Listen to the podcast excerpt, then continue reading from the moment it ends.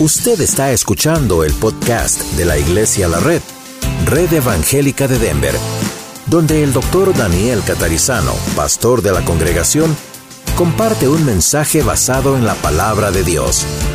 Ahora abra su corazón y permita que en los próximos minutos el Señor le hable y le bendiga. La semana pasada hablamos de la fe Hoy vamos a hablar en esta serie grande llamada de discipulado, esto creemos, vamos a hablar acerca de la iglesia. Para los que son nuevos, eh, el curso de discipulado lo vamos haciendo así domingo a domingo. Es básicamente lo mismo que cuando ustedes nos visitaron la primera vez recibieron un folleto que dice esto creemos, ¿recuerdan? Que es la base de fe de nosotros. Lo que hacemos en la escuela de vida, aquí en la escuela dominical, es realmente ir paso por paso en todas esas doctrinas y analizarlas. Entonces hoy vamos a hablar acerca de qué es la iglesia. Entonces aquí dice, no es un cuerpo físico, creo que todos sabemos eso, ¿verdad? No es el templo, no es este gimnasio. Yo sé que acostumbramos a decir vamos a la iglesia y señalamos un edificio, cuando lo, lo correcto debería ser vamos con la iglesia, vamos a reunirnos. ¿Quién es la iglesia? Nosotros, no es el edificio, ¿ok? Se ha incorporado esa palabra al lenguaje, tanto en inglés y en español. En inglés también decimos eso, ¿verdad? We're going to church. Realmente no es eso, la idea es vamos a, reunirnos. Por eso le llamamos a esto una reunión. Ah, en este caso es una clase, ¿verdad? Pero después en el servicio decimos vamos a la reunión o vamos a reunirnos con la iglesia. O sea, originalmente en la Biblia nos muestra que no había templos donde la iglesia se reunía. Estaba el templo de Salomón y en el pórtico de Salomón se reunían, pero cuando comenzó el cristianismo después muchos fueron alejados de ese lugar porque los fariseos no, querían eso. Entonces se reunían en las casas, se reunían en el pórtico de Salomón, ahí afuera del templo. Cuando dice se reunían en el templo y por las casas, eso es lo que está queriendo decir. Con el tiempo se empezaron a hacer los edificios. ¿Alguien recuerda cuándo empezó la iglesia cristiana a reunirse en edificios propiamente? No está en la Biblia, pero yo se los he dicho. Hermano.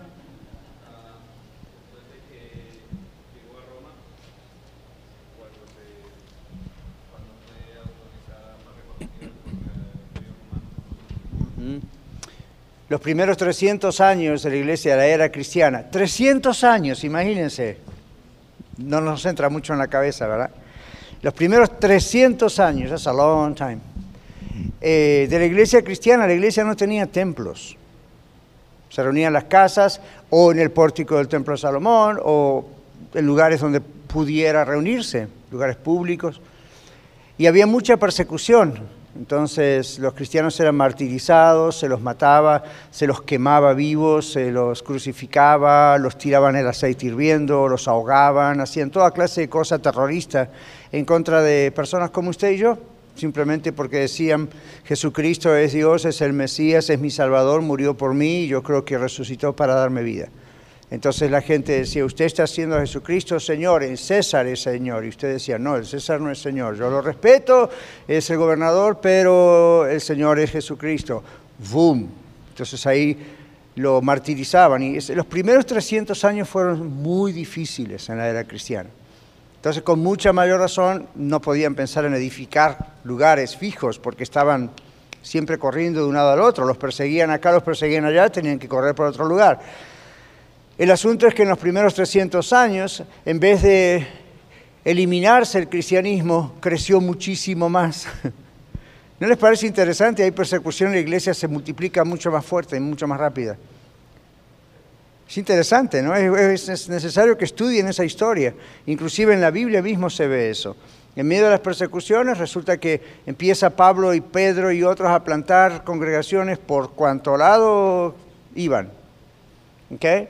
Entonces, por ejemplo, en la primera persecución los, um, cristianos fueron esparcidos, dice la Biblia, en la primera ocasión, y los únicos que quedaron en Jerusalén fueron los apóstoles por un tiempo. ¿Y qué hicieron los cristianos, los miembros de esa nueva iglesia, cuando fueron echados de esos lugares o escaparon para proteger sus vidas, los que pudieron, a los que no los agarraron? En cuanto iban a otras ciudades, ¿qué hacían?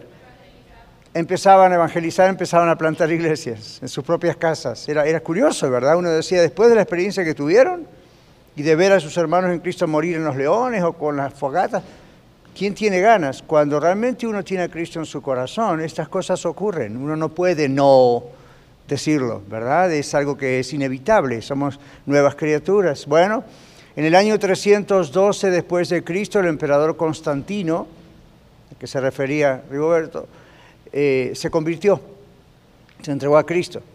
Eh, algunos autores discuten que haya sido una conversión real por ciertas cosas que se dicen o él hizo. Lo cierto es que paró la persecución. Entonces paró la persecución y empezó a darles libertades a los cristianos. Eso es bueno, ¿verdad que sí? Les digo que hizo malo. Oficializó el cristianismo como religión. Como en nuestros países, ¿verdad? La Iglesia Católica es la iglesia oficial. Ya en algunos países no, pero ustedes saben, ¿no es cierto? Muchos de nosotros crecimos con eso. Entonces Constantino hizo algo bueno en parar la persecución y algo malo en declarar la iglesia cristiana como la religión oficial del Estado. Entonces se dio vuelta. Ahora los que eran perseguidos eran los que no se convertían a Cristo. Qué curioso, ¿verdad? Quizás no sufrieron todos los martirios que sufrió los hermanos nuestros cristianos, pero ahora era al revés. Entonces, ¿saben cuál fue el problema? Miren cómo vienen las cosas. Estamos hablando de 300 años después de Cristo y estamos en el año 2018. Con esa oficialización de la iglesia cristiana por Constantino, Ahora la religión oficial del imperio romano era el cristianismo, por lo tanto mucha gente, entre grandes comillas voy a poner esto, se convirtió. No se convirtieron, simplemente como nuestros amigos católicos en los países latinos, ¿verdad? Usted le pregunta a sus familiares, amigos, ah, yo soy católico, pero es tradición, se dieron cuenta, ni conocen la doctrina, no una experiencia de conversión a Cristo, simplemente eran de una iglesia, ahora son de esta, son de otra. Entonces, así comenzó después de los 300 años, cuando también comenzaron los templos. La mamá de Constantino fue una que empezó a construir templos por todos lados. Y eran templos muy suntuosos, imagínense, pagados por el gobierno romano, por el imperio. Entonces todavía hay algunos vestigios cuando va uno a ciertos lugares donde el imperio romano en Europa tuvo su, gran potencialidad. Usted ve ciertas cosas y dice, wow, esto es increíble. Y ahí comenzó el concepto de las catedrales. ¿Alguna vez estuvieron en alguna catedral? En México, en Europa, en otros países. Son imponentes, son riquísimas. Ustedes dicen, wow. Entonces yo, cuando he estado en lugares así, en México, en otros países o en Europa, he dicho, esto es increíble. Si a usted le gusta la arquitectura, el arte, uno dice, wow, eso es, imponente, es increíble, pero es una gran pérdida de dinero. Dios no necesita que hagamos todos esos monumentos. Pero ¿de dónde viene todo eso? Constantino. Y eso trae a la fecha de hoy, después de esta breve clase de historia, eso trae a la fecha de hoy el concepto de que la iglesia es un templo o una gran institución, ¿ven? o algo adoptado por el gobierno. No en el caso de los evangélicos como usted y yo los cristianos, pero en el caso del catolicismo.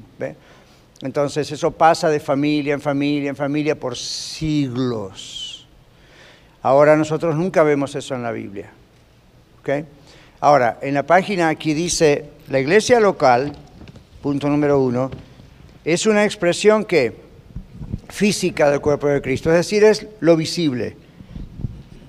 Es un grupo de cristianos, no importa qué pequeños o cuántos miles sean, que se reúnen en un lugar físico. Por ejemplo, hoy estamos en este gimnasio y en toda esta gran propiedad y etcétera.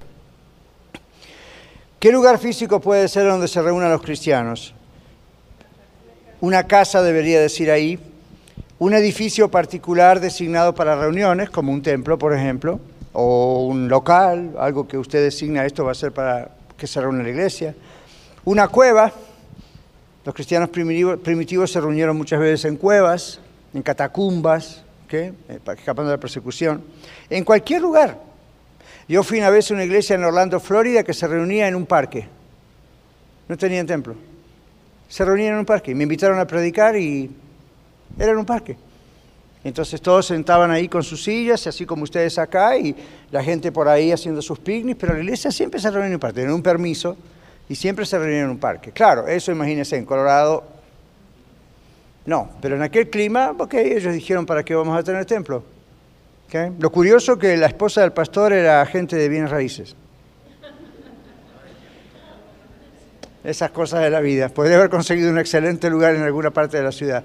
Pero ellos tenían esa idea, no, no nos vamos a reunir en, el parque. Y bueno, a ellos les daba bastante resultado. Excepto por los niños, había que tener demasiado cuidado con los niños. Uno estaba ahí predicando y de repente había una mamá o un papá correr tres millas porque el niño ya, ya estaba del. ¡Wow! ¿Cómo hacen? Pero bueno, la idea es, no es el lugar. Como yo a veces les digo a ustedes, Dios nos ha bendecido y nos bendice tremendamente a nosotros por estar en este lugar. Ustedes ven, cada vez ocupamos más. Y sin embargo, aunque pagamos renta, no es lo que uno pagaría por este lugar. Hay iglesias hermanas que literalmente pagan miles de dólares por mes, así como lo escuchan, miles de dólares por mes para rentar un lugar tan grande como este. Estos hermanos son muy generosos con nosotros y no es, no es así tan caro lo que pagamos, pero la idea es, ah, a veces uno tiene que hacer ese, uno siempre, no a veces, tiene que hacer ese balance. ¿Cuánto dinero realmente para gastar en reunirnos en una propiedad y cuánto dinero tiene que ir a misiones o a los programas de la iglesia o a la evangelización o a las otras cosas que son aún más importantes. La iglesia primitiva no tenía ese problema del edificio hasta después de Constantino. ¿Okay? Entonces, aquí dice, en cualquier lugar nos podemos reunir realmente. La iglesia somos nosotros. Las personas son la iglesia, no la estructura física. Esta es una asamblea local de creyentes, ustedes y yo, que hemos recibido la palabra de Dios, hemos nacido de nuevo y hemos sido bautizados. Entonces usted dice, pastor, la persona que se convirtió pero no ha sido bautizada, ¿es miembro de la iglesia? Sí y no. Sí a nivel espiritual porque lo que lo ingresa a la iglesia, algunos teólogos la llaman la iglesia invisible, es decir, a la iglesia mundialmente hablando, general, en el momento que usted entrega su vida a Cristo como Salvador y Señor, automáticamente usted pasa a ser parte del cuerpo de Cristo, si su salvación fue genuina. Pero el bautismo acompaña eso inmediatamente porque, de acuerdo a la Biblia, el bautismo es un ingreso a la vida en Cristo, aparte de la confesión pública de su fe, ¿verdad?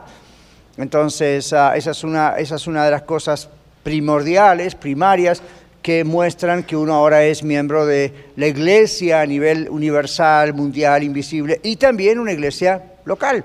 Lo que vamos a hablar hoy es más que nada iglesia local. ¿okay? Entonces, la Biblia nos muestra esto.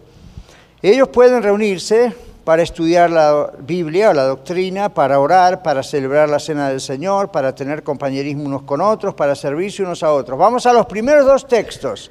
¿Quién tiene Hechos capítulo 3, versículos 41 y 42? Y otra persona busca Hebreos 10, 24 y 25. Nadie los tiene. Es dos. No existe. Yo creo que es dos. 2.41. Ya, adelante. Oh, pensé que ya lo tenía. Sí, 2.41. Ok, si lo tiene, adelante. Perdón por el typo. 3.41. No hay 3.41. Y aquí vamos a mirar cómo la iglesia se pelea por buscar en la Biblia. Yo creo que es 2.41 y 42. Hechos 2.41. Así que los que recibieron su palabra fueron bautizados. 2.41. Adelante. Así que los que recibieron su palabra fueron bautizados. Y se añadieron aquel día como 3.000 personas. 42.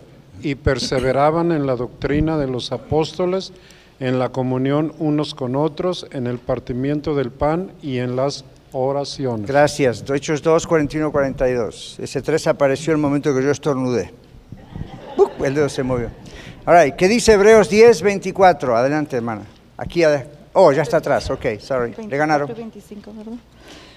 Y consideremos unos a otros para estimularnos eh, al amor y a las buenas obras, no dejando de congregarnos como algunos tienen por costumbre, sino exhortándonos y tanto más cuando veis que aquel día se acerca.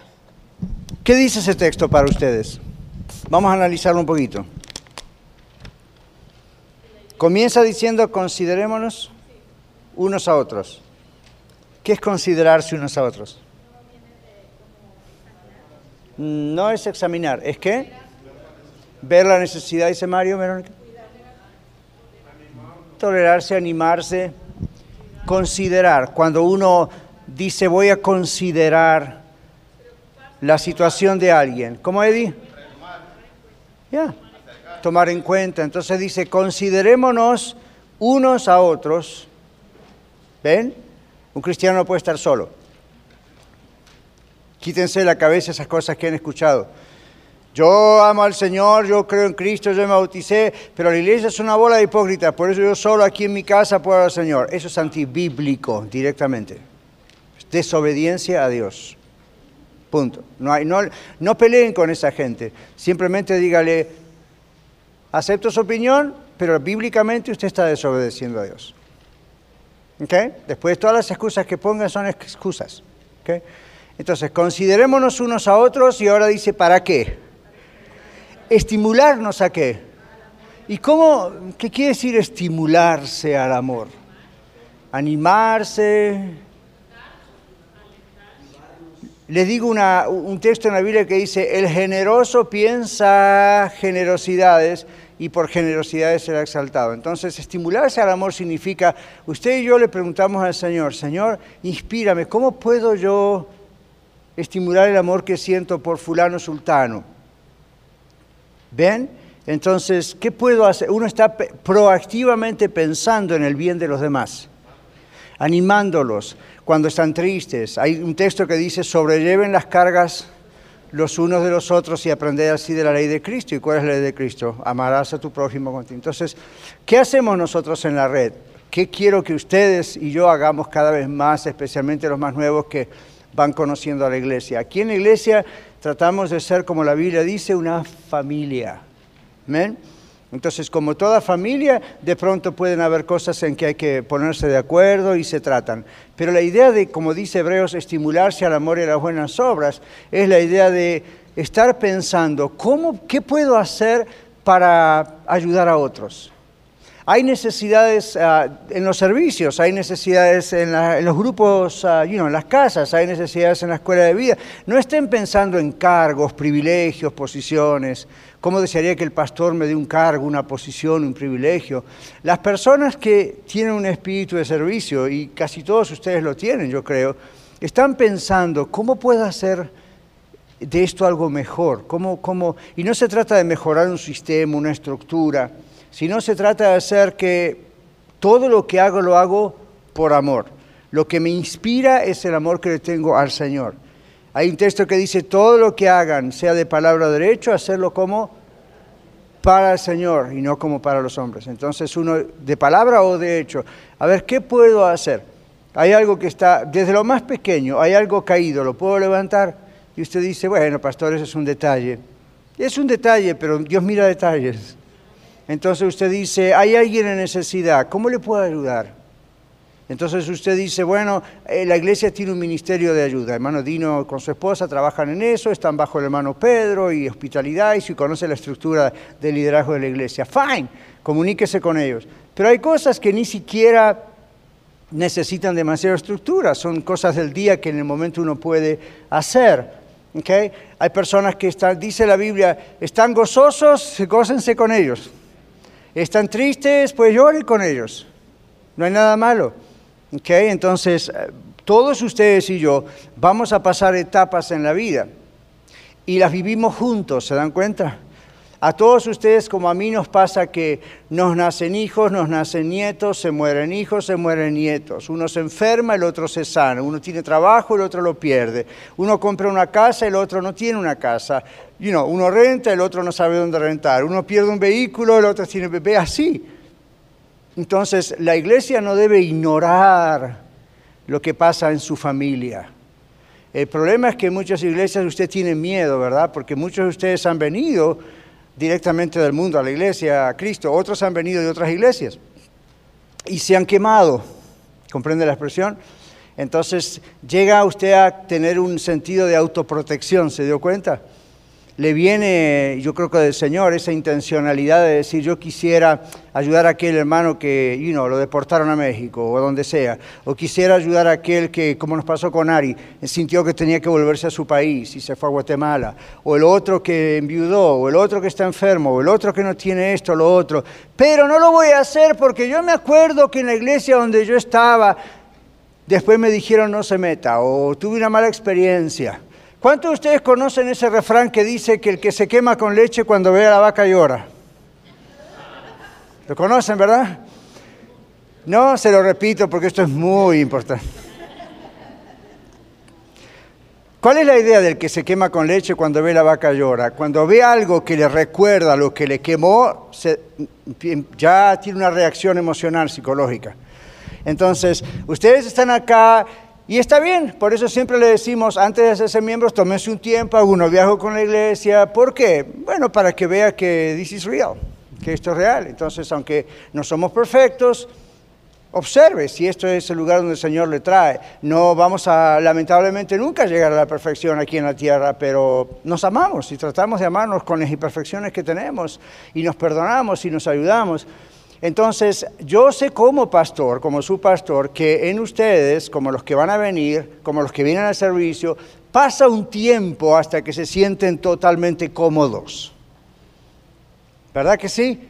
Pasa un tiempo. Entonces yo no trato de apurar que ese tiempo ocurra antes posible.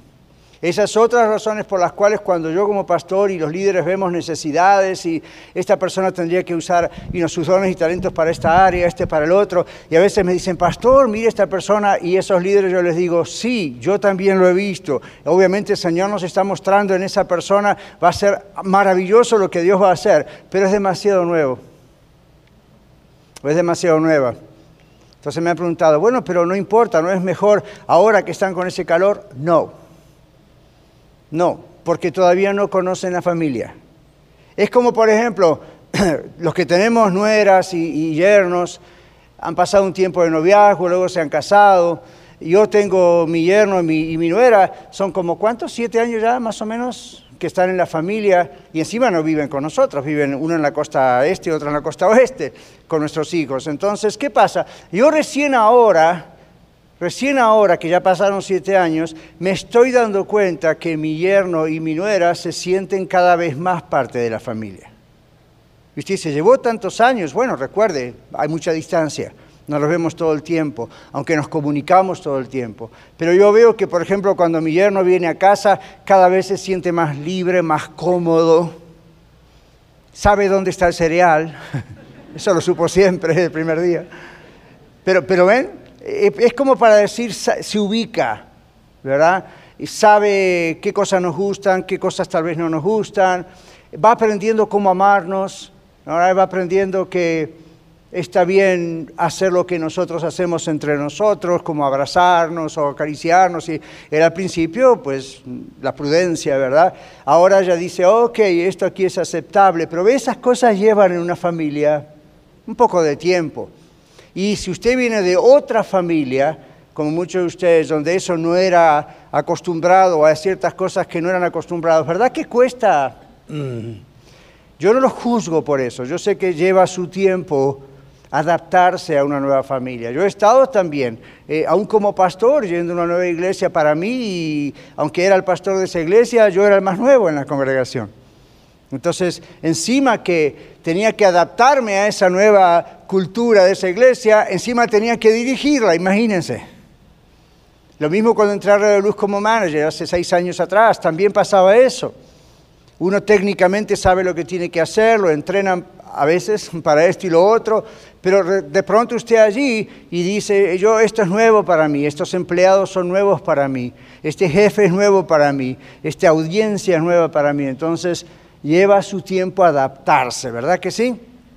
Entonces, no se asuste, eso es así, lleva su tiempo. Entonces, en la iglesia primitiva también llevó su tiempo en cuanto a relaciones humanas adaptarse, pero observen la calidad de vida de iglesia que tenían, considerándose unos a los otros, al amor y a las buenas obras. Esas no son buenas obras para ganar la salvación o para ganar el cielo. ¿Qué buenas obras son? Unos hacia los otros. ¿Y luego qué dice ese texto? No dejando de congregarse. Y usted dice en su mente, ahí va el paro, la piedra para mí que no vine el domingo pasado. No, no se trata de eso. Todos tenemos ocupaciones, vacaciones, y uno se enferma, cosas pasan. La idea de en la Biblia ahí de no dejando de congregarse, observen lo que dice el siguiente después de la coma. Como algunos tienen por costumbre, la palabra clave es costumbre, ¿se dio cuenta? Entonces, esa no es una pedrada para, del que escribió Hebreos porque el domingo pasado no, no vino a la reunión. La idea es el que acostumbra a faltar a las reuniones. La Biblia dice, no haga eso, no haga yo, usted no hagamos eso. Yo no vengo aquí a la iglesia porque este es mi trabajo, yo vengo porque yo quiero venir a la iglesia. Si yo no fuera pastor de esta iglesia, usted me tendría aquí siempre. No importa qué posición, privilegio servicio Dios me ha dado cargo, Dios me ha dado. Yo estaría acá, ¿ok? Seguro. Porque comprendo esto es obediencia a Dios. Ahora, ocasionalmente uno viaja, ocasionalmente uno se enferma, ocasionalmente uno trabaja, como en nuestra vida hoy, ¿verdad? Pero la clave allí en su Biblia es, como algunos tienen por costumbre. Eso significa, el cristiano que tiene por costumbre no congregarse en su propia iglesia local, puede ser el cristiano que anda de turismo de una iglesia en la otra. Nosotros estamos en una ciudad de Denver donde los eventos no dan resultado pero yo me acuerdo cuando vivía en Houston, donde los eventos eran constantes y había muchos eventos a veces en la ciudad, que de pronto teníamos las reuniones de iglesia local y esto le pasaba a otros pastores también. ¿Y dónde está la gente? Ah, hubo un evento anoche, un concierto hasta terminar a las 12 de la noche, entonces al día siguiente la gente dice, no voy a ir a la iglesia. Mal dicho, ¿verdad? No voy a ir con la iglesia. ¿Por qué? Bueno, al cabo que anoche estuve en un concierto y lo disfruté y eso del Señor. Y, o fui porque vino fulano de tal renombrada o renombrado, y, y, cómo se va abandonando la iglesia local. Eso no existía en la iglesia primitiva. El centro siempre es la iglesia local. Lo demás que se hace alrededor es apoyo a la iglesia local. Nosotros ayer tuvimos en el basement, no de parte de la iglesia de la red, sino de parte del Ministerio Vivir Mejor, una conferencia de las que yo muchas veces hago en otras iglesias. ¿Por qué se hace eso? Bueno, es para apoyo del público, pero es para apoyo de las iglesias locales. Había gente de otras iglesias, ¿ven? La escuela de ministerios, ¿por qué la tenemos aquí? Es apoyo a iglesias locales, tenemos alumnos de muchas otras iglesias, pero nada puede reemplazar eso. Yo le digo a mis estudiantes en la escuela, ustedes como estudiantes tienen que ser los más fieles en su congregación, tienen que dar el ejemplo en su congregación, ¿ok? No piensen que porque están estudiando ya una cosa reemplazó la otra. No, no, no. Entonces, Hebreos ahí dice, no dejando de congregarse como algunos tienen, por costumbre. O sea, la gente que acostumbra a tomar esto muy livianamente no ha captado lo que es la iglesia. Piensa que es algo, bueno, es parte de lo que yo hago, incorporado en mi vida, como decíamos el otro día, y los domingos, ¿qué voy a hacer? En vez de aburrirme, voy a, la iglesia. Y si un día no quiero, pues no voy. Entonces, la Biblia dice, no es un invento de un pastor que se siente en su ego mucho mejor cuando ve multitud de personas. No, es, no trabaja así. La idea es, la Biblia dice que no debemos tener la costumbre de faltar eh, así nomás a la iglesia. La otra cosa que yo les digo es que hay muchas cosas que el Señor hace cuando estamos juntos como familia que usted se las pierde cuando no está aquí. Y Dios ve que, bueno, hay ocasiones especiales como las que mencionamos, pero las personas que aún en la época de Pablo, miren, en, Hebreos, estamos hablando de dos mil años atrás, ya existía el problema. ¿Ven? Ya existía el problema. Entonces, de pronto, el Espíritu Santo, Dios, hacía algo especial, muy especial en una congregación un día. La pregunta es, ¿y los que faltaron ese día? ¿Se lo perdieron? Y pudo haber sido lo que transformara sus vidas. Piensen en esto. La Biblia tiene un texto que dice que después que Jesucristo, el Señor, resucitó, una vez se presentó vivo como a 500 personas al mismo tiempo. ¿Recuerdan ese texto? Ok, eso fue antes de Pentecostés, ¿verdad? ¿Cuánta gente había en el aposento alto esperando la venida del Espíritu Santo? No sabían cuándo. 120. ¿Qué pasó con los otros 380? Se lo perdieron. ¿Por qué? No sabemos, no tenemos los detalles, pero si usted hubiese visto a Jesucristo resucitado, junto a un grupo de 500 personas. ¡Wow! Y después el Señor le dice, esperen aquí. Yo digo, voy a esperar ahí, aunque no coma, no beba, pierda mi trabajo, mi salud. I don't care, esto es lo primero. 120 de los 500 estaban ahí. Ahora, eso es una especulación de que por qué pasó, no sabemos qué pasó. Lo que sabemos es que 380 se perdieron lo que pasó en Pentecostés. Entonces, uno, you never know. You never know, nunca se sabe. Entonces uno, uno, uno cuando está aquí está también con la expectativa, a ver, Señor, ¿qué vas a hacer hoy? Y no piense, bueno, hoy va a venir, de repente va a haber una visión de ángeles, o vamos a escuchar la voz de Dios, o va a venir otra vez Pentecostés. Uno no puede especular con eso, ¿verdad? Porque lo que Dios puede hacer en la obra de un corazón, como el suyo o el mío, es tan milagroso como otras cosas. Pero si usted no estuvo aquí, se lo perdió. Y usted dice, bueno, pero Dios puede hacer eso a solas conmigo. Sí, pero por, ¿quién inventó la iglesia? ¿Quién la creó? La creó Él. Entonces, ¿ven? Él de pronto escoge hacer ciertas cosas. Por ejemplo, ¿les ha ocurrido que sus padres o los patriarcas de la familia, ¿verdad? Yo ya estoy empezando a hacer de a poco uno de Entonces, ¿qué va ocurriendo? Si el patriarca de la familia dice, a ver si nos podemos reunir todos en la familia, tengo... Y uno dice, bueno, papá, mamá, quiero nomás que vayamos, porque no, están viejitos. Y de repente vienen con una gran noticia.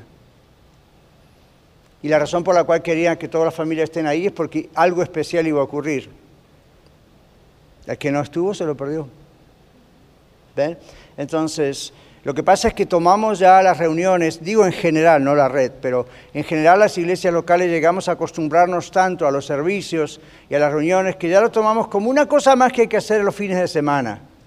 No vamos con esa expectativa. Yo quiero que usted venga como yo con la expectativa, Señor, ¿qué vas a hacer cuando nos juntemos este fin de semana? ¿Ok? Y no se vaya de la iglesia pensando, qué frustrante, no apareció ningún ángel. no cayó oro del cielo, no se levantó un paralítico de la silla de ruedas, no habló el otro en lenguas, no se escuchó voces raras.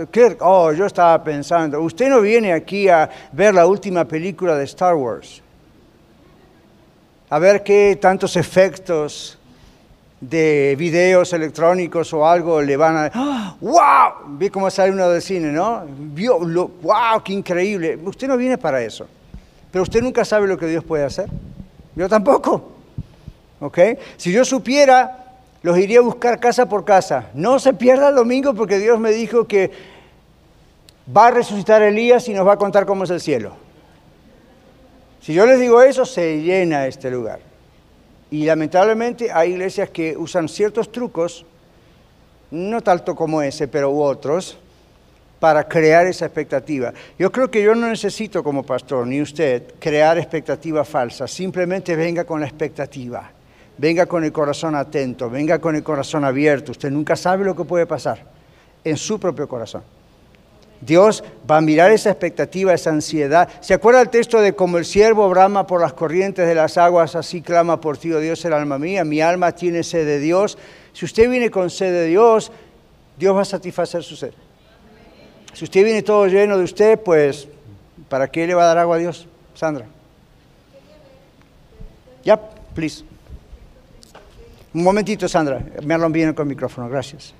Ahora sí, queremos escucharla a todos. Salmo 133 dice, mirad cuán bueno y cuán delicioso es habitar los hermanos juntos en armonía. Es como el buen óleo sobre la cabeza, el cual desciende sobre la barba, la barba de Aarón, y, que... Baja al borde de sus vestiduras. Sí, ahora los lentes. ¿Mm? Esa última parte tiene otro Y baja hasta el borde de sus vestiduras como el rocío de Hermón, que desciende sobre los montes de Sión, porque ahí envía Jehová bendición y vida eterna. Wow, gracias. Ven el Salmo 133 la comparación con los montes, la comparación con la unción que se hacía en ese tiempo. Muy bien, gracias por esa acotación del Salmo 133. Nuestra página dice, la iglesia local es qué?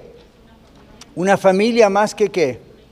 Más que una institución. ¿Por qué puse el más que? Porque legalmente hablando esto es una institución. Okay. Nosotros como Iglesia del Rey estamos incorporados en el estado de Texas y en el gobierno como lo que llamamos una 501C3, 51C3. Entonces tenemos una incorporación legal, estamos aquí, tenemos una corporación ilegal, eh, perdón, legal, no estamos ilegales, quise decir en ese aspecto. Tenemos una corporación legal, un número de registro. El gobierno no puede decirnos lo que tenemos que hacer, simplemente eso se hace por una cuestión de orden, y Dios es un Dios de orden, y por una cuestión de finanzas. Aquí se maneja dinero, dijimos ofrendas, y nosotros tenemos que dar cuentas ¿ok? de lo que está pasando con eso para que yo no me escape a Hawái con todo su dinero. O no me compre un jet privado sin informarle, ¿verdad? Porque imaginen los millones de dólares que juntamos cada domingo. Jugando. Pero esa es la idea. Tenemos una 501c3, tenemos un board de directores, tenemos gente, no, tenemos que dar cuentas. Entonces, eso, esa es la parte institucional. Pero para Dios eso es algo que hacemos porque Dios quiere que cumplamos las órdenes de los gobiernos. Pero este es el cuerpo espiritual de Cristo, esto es una familia. Si el día de mañana, Dios no lo permita, pero si el día de mañana Estados Unidos viene una persecución y dice no más iglesias, eso no quiere decir que nosotros no podamos ser iglesia. El Señor Jesús dijo, ni las puertas del infierno van a prevalecer contra la iglesia. Tal vez no nos vamos a poder reunir en un templo, nos vamos a tener que reunir en secreto, pero siempre vamos a ser iglesia. Eso es indestructible. Entonces, aquí dice, la iglesia local es una familia más que una institución. Jesucristo creó la iglesia. No es una creación de los apóstoles o de algún gobierno político o religioso, como pasó después en el 312 con Constantino. ¿Qué dice Mateo 16, 18? Ahí atrás, a ver, aquí acostado.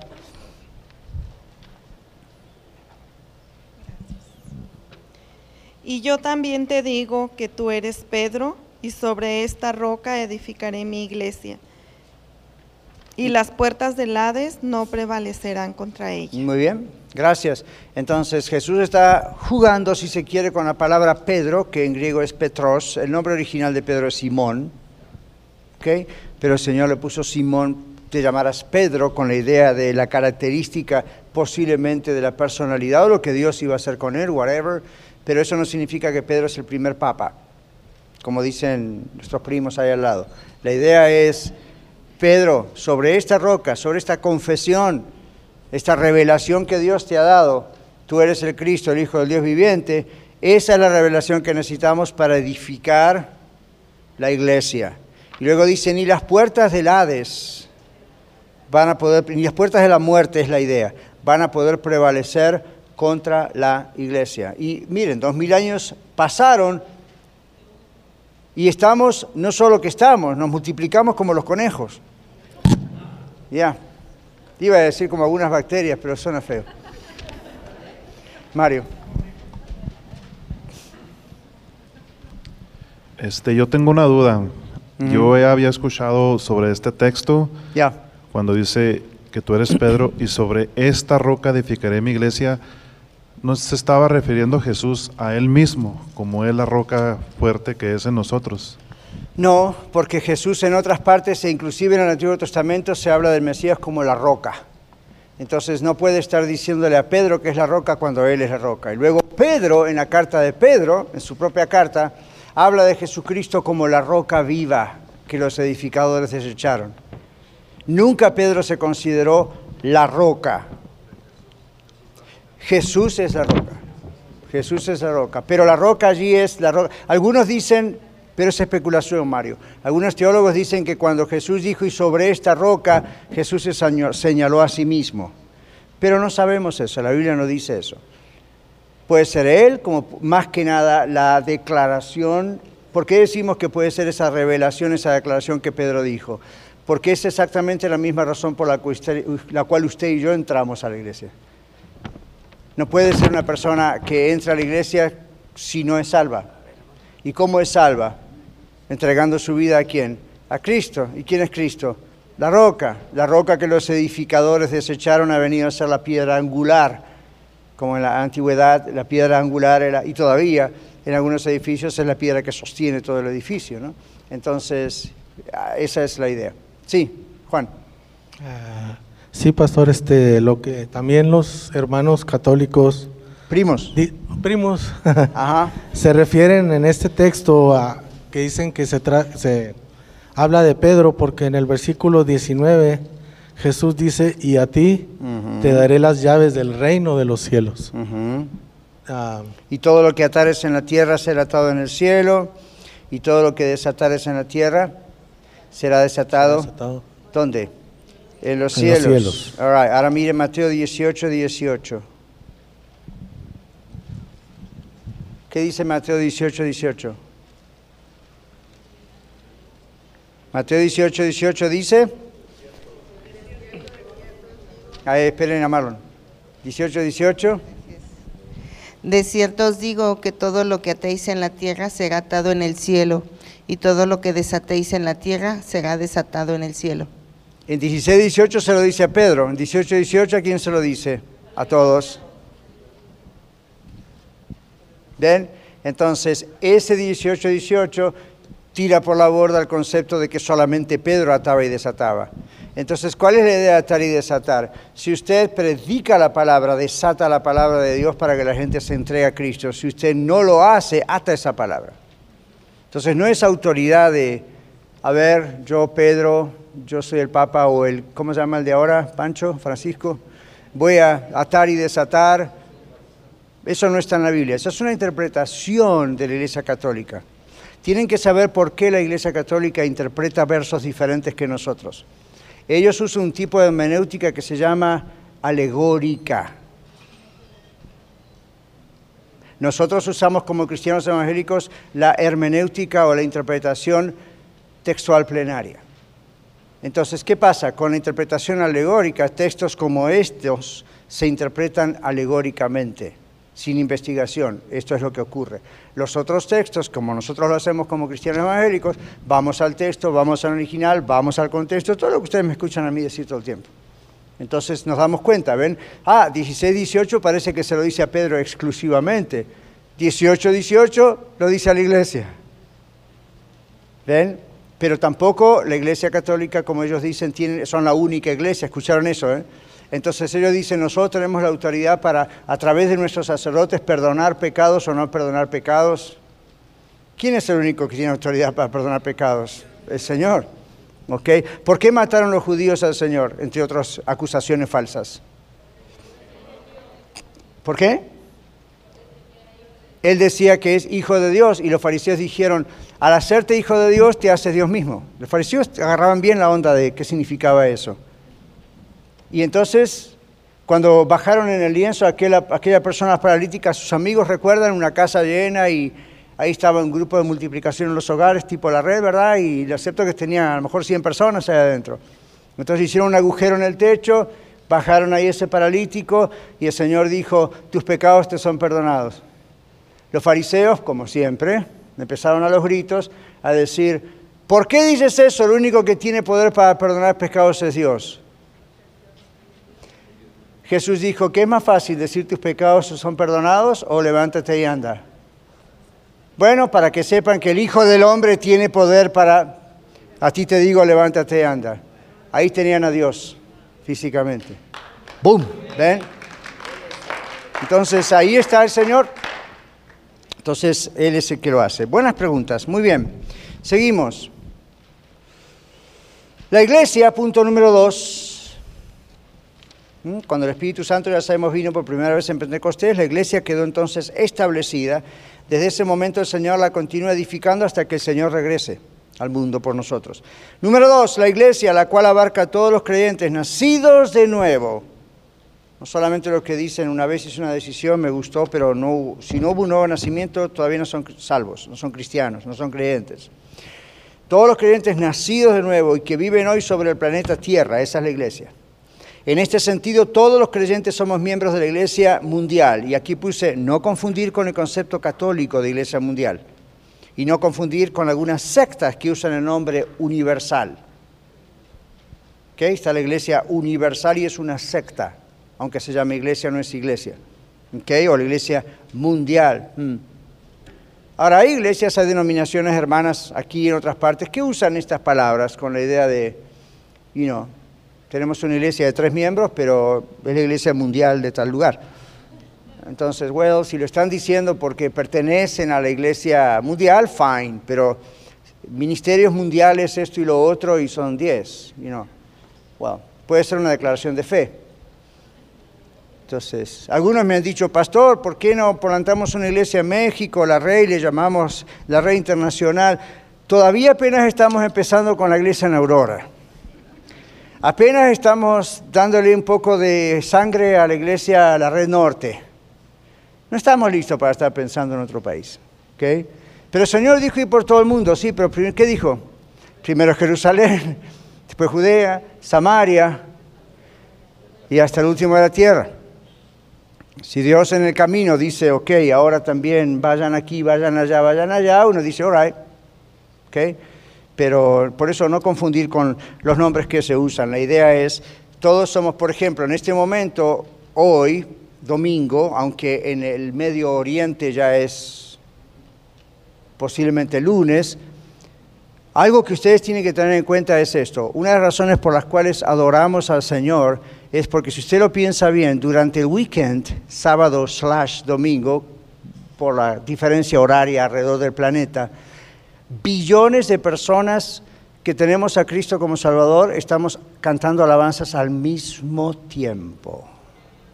Nunca pensó en eso, ¿verdad?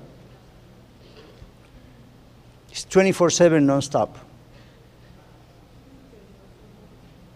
Entonces, cuando vaya ahora usted conmigo allí al servicio y estemos alabando al Señor, usted se está uniendo a una cantidad innumerable de cristianos de otras razas, de otras naciones, con otros idiomas, que en este mismo momento, en cualquier parte del planeta, están haciendo exactamente lo mismo. ¿Qué tal si pudiéramos escuchar todo ese sonido a nivel espacial, verdad? Entonces, todos nosotros somos parte de esa iglesia a nivel global. Esa es la iglesia que el Señor va a llevar. Que no importa cómo se llame, bautista, no denominacional, pentecostal, pentecostés, carismática, who cares? Eso no está en la Biblia, son nombres. Que tienen su cuestión histórica, pero recuerde, somos parte. Aquí la red, nosotros somos parte de esa iglesia a nivel mundial. Okay. Cuando estemos con el Señor en el cielo, Él nos va a decir, a ver iglesia, la red,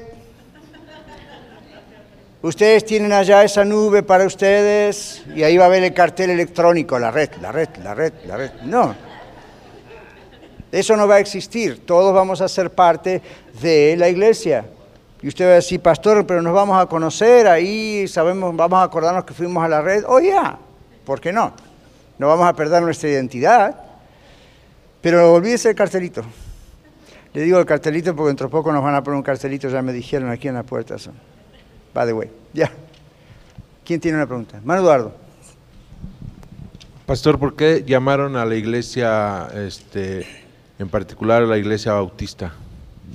Ah, es una historia larga de varios años, 500 años o 6, 400, 500 años ya me parece, y el caso de la iglesia bautista más o menos, eh, básicamente es porque ellos reforzaban la idea del bautismo, como lo hacemos nosotros. ¿okay? Reforzar la idea de cuando una persona se entrega a Cristo como Salvador y Señor, la iglesia primitiva lo testificaba como bautizándose. Entonces el bautismo pasó a ser una, de una importancia suprema, no para salvación, los bautistas no creen en el bautismo para salvación, pero sí con la idea de esa es la señal donde públicamente confieso a Cristo como mi Salvador. Entonces uno piensa, ¿cómo no se va a bautizar? ¿Cuál es su excusa? Después hay un montón de otros factores históricos, pero la palabra viene de ahí. Había otros anteriores a ellos que se llamaban anabautistas. Y los anabautistas lo que hacían es también rebautizaban. ¿Okay? Cuando descubrían que una persona se había bautizado, ¿se acuerdan toda la historia que les conté desde Constantino en adelante? Se daban cuenta que una persona se había bautizado, pero ni, ni sabía lo que había hecho, entonces los volvían a bautizar. ¿Okay? Ahora, asambleas de Dios bautizan, pentecostales bautizan, carismáticos bautizan, no denominaciones bautizan, pero no han escogido ese nombre. En líneas generales, de ahí viene la palabra. ¿Okay? Juan el Bautista no fue el papa de la iglesia bautista. ¿A quién te cree eso? Oh, Juan el Bautista. Entonces nosotros venimos de la denominación de Juan el Bautista. No, coincide el nombre. Pero la idea es esa, es el énfasis en decir hay que bautizarse. ¿Ok? Por eso ustedes ven que aquí el bautisterio es prominente. ¿Se dieron cuenta? Está ahí en el medio, arriba. Pero no es porque es supremo más que la predicación que el pastor hacia abajo. Simplemente porque se ve mejor, está de arriba, todo el mundo lo ve que hay iglesias que no tienen ese piletón llamado bautisterio y van a bautizar al río, al mar, a donde sea. Claro, el clima tiene que ayudar para eso, ¿no? Acá yo bautizo a alguno en el lago y lo saco hecho un iceberg. You know. All. Pero a través de los años han venido y un día quizás podamos estudiar, si el Señor quiere, de dónde han salido las denominaciones, si tienen valor o no, y etcétera. Pero aquí dice esto. Hay dos ordenanzas que toda iglesia realmente cristiana cumple. El bautismo, una sola vez, cuando es genuino, y la cena del Señor, en otros lugares también llamada la Santa Cena. La Biblia no dice que sean sacramentos. A veces ustedes van a ver en libros, en literatura, la palabra sacramento. En inglés se usa mucho eso, de sacraments. Pero observen, en la Iglesia Católica la palabra sacramento tiene un valor redentor.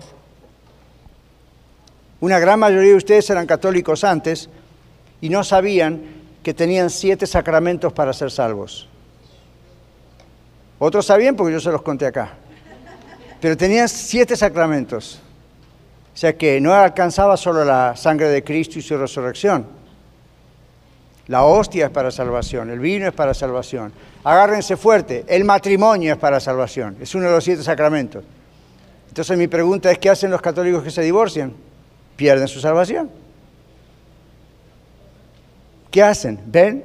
Entonces, la mayoría ni sabe eso. Entonces, sacramento, la palabra católica, sacramento, o la idea católica tiene que ver con, son estas cosas que se hacen para ganar la posibilidad de la salvación, junto con las buenas obras. ¿Cuántos saben que las limosnas son uno de los sacramentos? ¿Ok? Las limosnas, no, no estamos hablando de diezmos y ofrendas, limosnas en el mundo católico, en los libros, no sé si es lo que su sacerdote le enseñó antes, pero en los libros católicos, la limosna es parte de una obra para que Dios considere la salvación. ¿Ok? Entonces observen cómo todo eso deja a un lado a Cristo. La Biblia nunca menciona eso. Entonces aquí la cena del Señor no es un sacramento para salvación. Por eso muchas veces cuando tomamos aquí la Santa Cena o la Cena del Señor, yo tengo que hacer esa aclaración. No venga a recoger el pan o el vino pensando, ahora que me tomo esto soy salvo o cometí todos estos pecados, pero en cuanto este pancito me entra al cuerpo, al tubo digestivo, o la sangre, el jugo, entonces, ah, ok, ya estoy limpio. Estos son emblemas, son símbolos, ok, así los tomó el Señor. Observe lo que dice aquí. Tomamos la cena del Señor en obediencia a Él para recordar lo que Él hizo por nosotros. Lo vamos a hacer hasta que Él regrese. El pan es un símbolo o emblema de su cuerpo quebrantado por nosotros en la cruz. El jugo de la vid, vino, es un símbolo o emblema de la sangre de Jesús derramada por nuestros pecados. Primera Corintios 11, 24 y 29 dice. Eso dice, ¿qué dice? Escuché el sonido. Primera Corintios 11. ¿Qué pasó? Ya volvemos a Lucas. Primera, gracias. Primera Corintios 11. Corintios está en la Biblia, créanme. Oh, aquí. Primera, Corintios 11.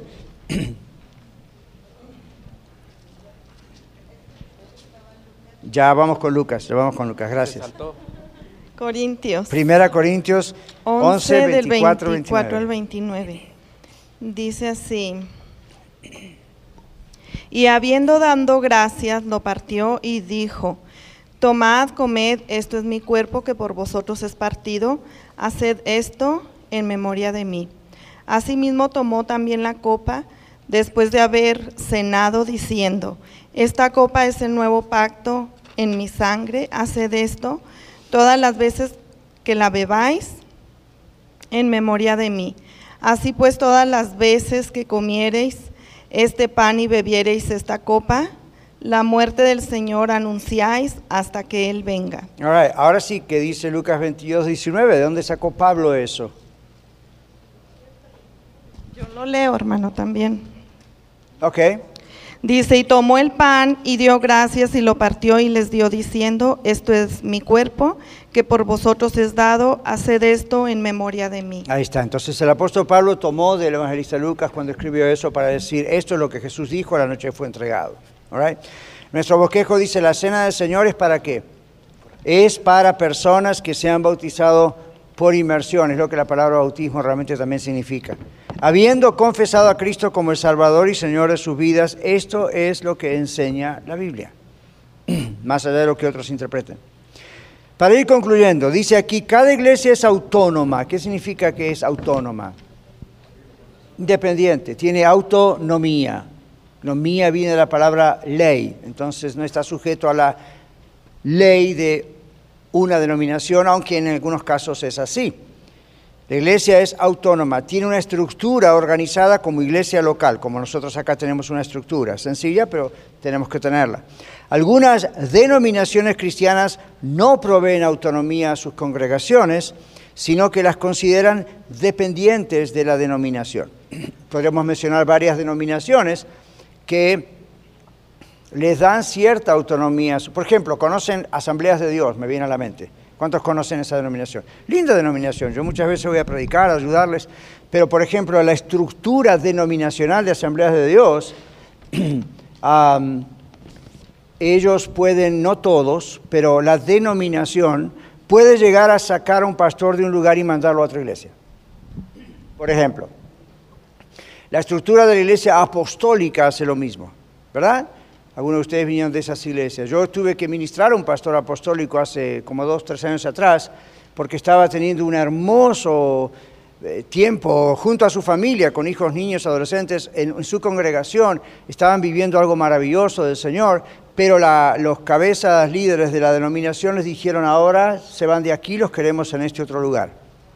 Entonces, para el pastor fue una crisis, aunque él sabía que esa estructura es así, tenía que aceptarla porque es así para ellos, pero para él y sus hijos fue una crisis muy grande. Para la iglesia local, de la cual el pastor fue una iglesia muy grande, una crisis muy grande. Amaban a su pastor, amaban a la familia pastoral, estaban allí y no por años, era wow, como Dios estaba moviendo, los jovencitos hijos del pastor estaban bien metidos. ¿Saben qué pasó? No, ahí no, allá, pum, vayan allá. Aquello no trabajó, finalmente decidieron salir de la denominación.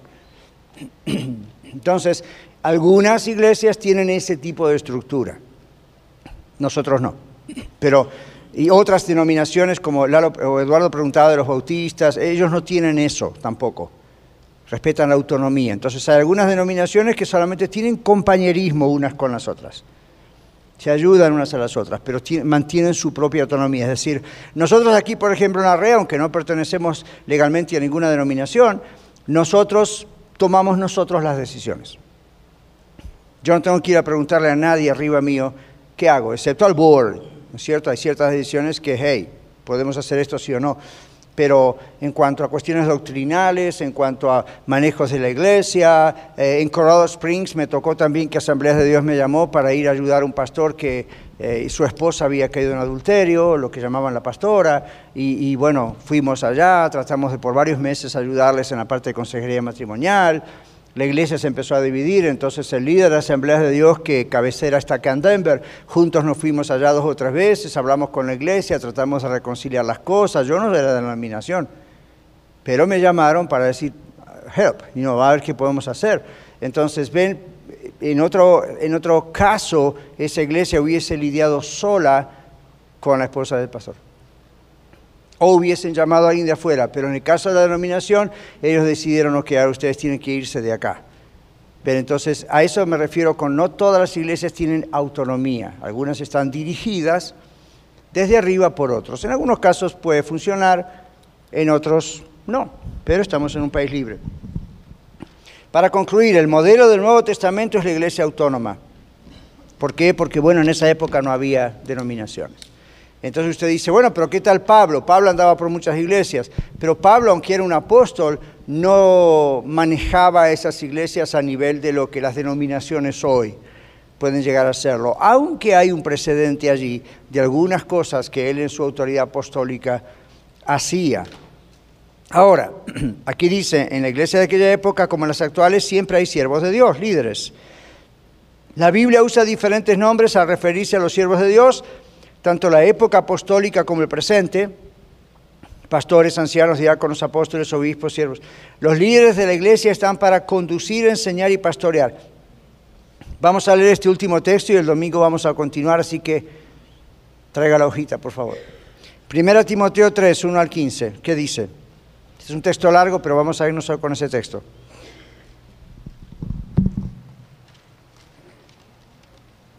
¿Alguien?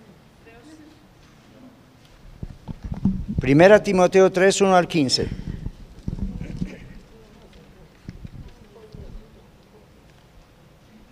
Palabra fiel. Si alguno anhela obispado, buena obra desea.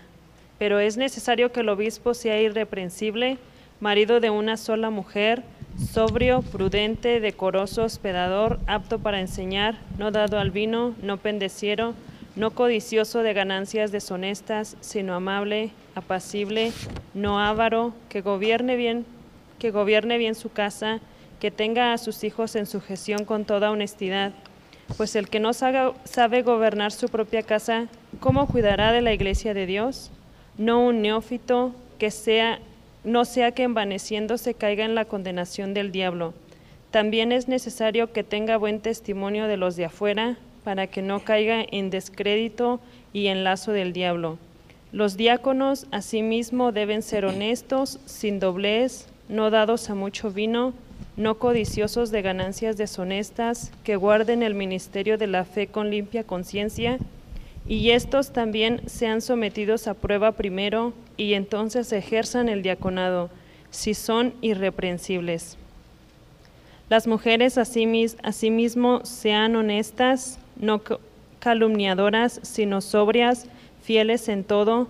Los diáconos sean maridos de una sola mujer, que gobiernen bien sus hijos y sus casas, porque los que ejercen bien el diaconado ganan para sí un grado honroso, y sin mucha confianza en la fe, y mucha confianza en la fe que es en Cristo Jesús. Esto te escribo, aunque tengo la esperanza de ir pronto a verte, para que, para que si tardo sepas cómo debes conducirte en la casa de Dios, que es la iglesia de Dios viviente, columna y baluarte de la verdad. Lo vamos a tener que dejar ahí porque ya nos alcanzó el tiempo. Mastiquen eso durante la semana si recuerdan, espero que sí. Yo sé que tienen muchas preguntas. El vino, sí o no, los diáconos, las diaconisas, las mujeres, sí o no, eso, eso. Ahí vamos a empezar a tomar el domingo que viene. ¿Ok? Si Dios quiere. Muchas gracias por escuchar el mensaje de hoy. Si tiene alguna pregunta en cuanto a su relación personal con el Señor Jesucristo o está buscando unirse a la familia de la Iglesia La Red, por favor no duden en contactarse con nosotros.